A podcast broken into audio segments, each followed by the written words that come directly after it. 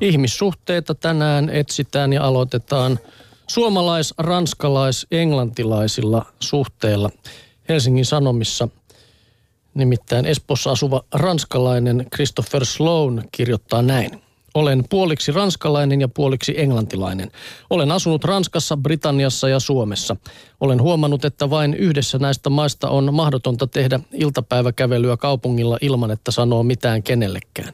Britanniassa. Kerran ihan vain uteliaisuuttani yritin välttää kontaktia muihin ihmisiin kulkiessani brittikaupungissa. Ranskassa tai Suomessa se olisi varsin helppoa, mutta Britanniassa et voi vain nyökkäillä tai hymyillä kaupan kassalla. Muuten sinua pidettäisiin mykkänä. On käynyt niinkin, että olen törmännyt ruuhkassa Brittiin ja hän on pyytänyt anteeksi. Britanniassa vieraileva ulkomaalainen saattaa pitää tällaista itsensä alentamisena, mutta kyseessä on vain heidän tapansa kommunikoida muiden kanssa ja olla kohtelias. Ranskalaiset ja suomalaiset eivät noudata yhtä pakkomielteisesti käytössääntöjä, eivätkä pyytele yhtä innokkaasti anteeksi. Itse asiassa Ranskassa ylemmääräisten anteeksipyyntöjen esittäjään pidetään helposti, esittäjä pidetään helposti vähäpätöisenä. Ranskalaiset tapaavat valita sanansa huolellisesti, joten yliampuvaa huomaavaisuutta ja imartelua pidetään epärehellisenä. Suomalaisten kohdalla on käynyt niin, että monet ulkomaalaiset pitävät heitä epäkohteliaina.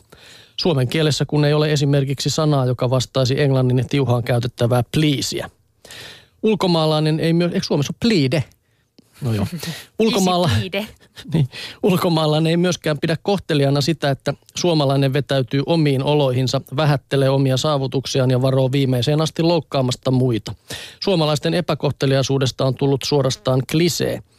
Ulkomaalaiset käsittävät asiat kuitenkin täysin väärin.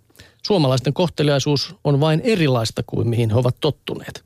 Kun ranskalaiset ja englantilaiset ovat kohteliaita, he haluavat osoittaa arvostavansa keskustelukumppanin läsnäoloa ja tekemisiä. Kun suomalaiset ovat kohteliaita, he vain yrittävät olla niin, etteivät olisi muille taakaksi. Näin Christopher Sloan. Ja näin se on. Kyllä se on näin. Se on oikeastaan vähän harmikin, koska, koska ei oikein uskalla sanoa mitään positiivista edes itsestään, koska pelkää sitä leimaa, minkä Ei mitään positiivista itsestään eikä itselleen. Kyllä, nimenomaan näin. All right. Mutta siirrytään kotivinkin pariin. Ystävyys no. alkaa yllättäen. Se alkoi sattumalta. Ajattelimme muutama vuosi sitten pimeänä talviiltana mutkaista. Ajelimme muutama vuosi sitten pimeämänä talvi-iltana mutkaista tietä etsimässä lapsen kaverin kotitaloa. Kaveri oli uusi, emmekä olleet tavanneet hänen vanhempiaan koskaan. Meidän piti vain poimia poika ovelta kyytiin ja mennä kotiin saunomaan. Olimme tehneet hikisiä raksahommia koko päivän. Vihdoin talo löytyi ja soitin ovikelloa. Kaverin äiti pyysi peremmälle. Takassa paloi tuli ja pöytään oli katettu kahvit. Juttelimme monta tuntia. Sauna ehti jäähtyä. Meillä oli pölyiset raksavaatteet, miehen villapaidassa valtava reikä ja minulla tukka maalissa. Silti olo ei tuntunut epämukavalta näiden uusien ihmisten seurassa.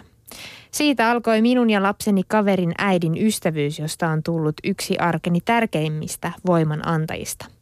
Tapaamme välillä useammin, välillä harvemmin tilanteen mukaan. Autamme ja pyydämme apua toisiltamme. Unelmoimme yhdessä asioista, joita emme ehkä koskaan saavuta ja iloitsemme niistä haaveista, jotka ovat jo toteutuneet. Meillä ei ole yhteistä historiaa, mutta nykyhetkemme on hämmästyttävän samankaltainen. Voin kaataa huoleni kuorman kottikärryillä hänen eteensä ja yhdessä perkaamme sen pienemmäksi. Lapsuudessa solmituissa ystävyyssuhteissa on syvyyttä, jota ei voi mitata. Olen onnellinen ihmisistä, jotka ovat kulkeneet mukanani sieltä asti. Aikuisena muodostunut ystävyys taas on kuin lottovoitto. Sitä tavoittelee, mutta todennäköisyys sen saavuttamiseksi on pieni.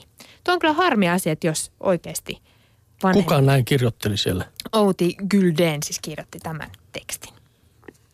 Joo, niin, no se, mutta näin se kyllä on, että, että tota, aikuisena on varmaan vaikeampi niin kuin ainakin yhtä hyviä ystävyyssuhteita sitten saada solmittua. Mutta ei se mahdotonta ole. Mulla on tällä mä oon kyllä, mä oon eri mieltä. Mutta sä et ole vielä niin aikuinen. Sulla ei ole vielä, sä oot vielä opiskellut ja tehnyt sellaista. Sieltä tulee sellaisesta elämästä vielä sitä, niitä ystäviä. Katsotaan, mutta sitten kun on ihan vaan... sit, kun mä oon 40. Niin, sitten kun on niin perhe ja näin, niin tota... Mutta siis totta kai voi tulla toisesta lapsiperheestä sitten hyviäkin ystäviä, mutta... Palaamme tähän asiaan siis ö, 20, Vuoden. ei ihan. Vähän alle. Selvä. ei sanota sen tarkemmin kuitenkaan. Ei. No sitten lopuksi vielä Tiedelehdestä tämmöinen artikkeli, jossa pyydä, käsketään kiittämään onneasi, jos et ole köyhä. Paitsi että elämäsi on taloudellisesti leppoisaa, myös älysi saa hengittää vapaammin. Jatkuva pennivenytys nimittäin kuluttaa niin paljon ihmisen henkisiä voimavaroja, että ajatus alkaa takkuilla. Köyhyyden kuorma näkyi kokeissa, joita brittiläisen Warwickin yliopiston tutkija Anandi Mani työtovereineen teetti kauppakeskuksen asiakkailla. Koehenkilöiden ajatukset ohjattiin raha-asioihin pyytämällä heitä miettimään, miten he rahoittaisivat huoltoa kaipaavan autonsa korjauksen. Samalla he tekivät älyllistä suorituskykyä mittaavia tehtäviä.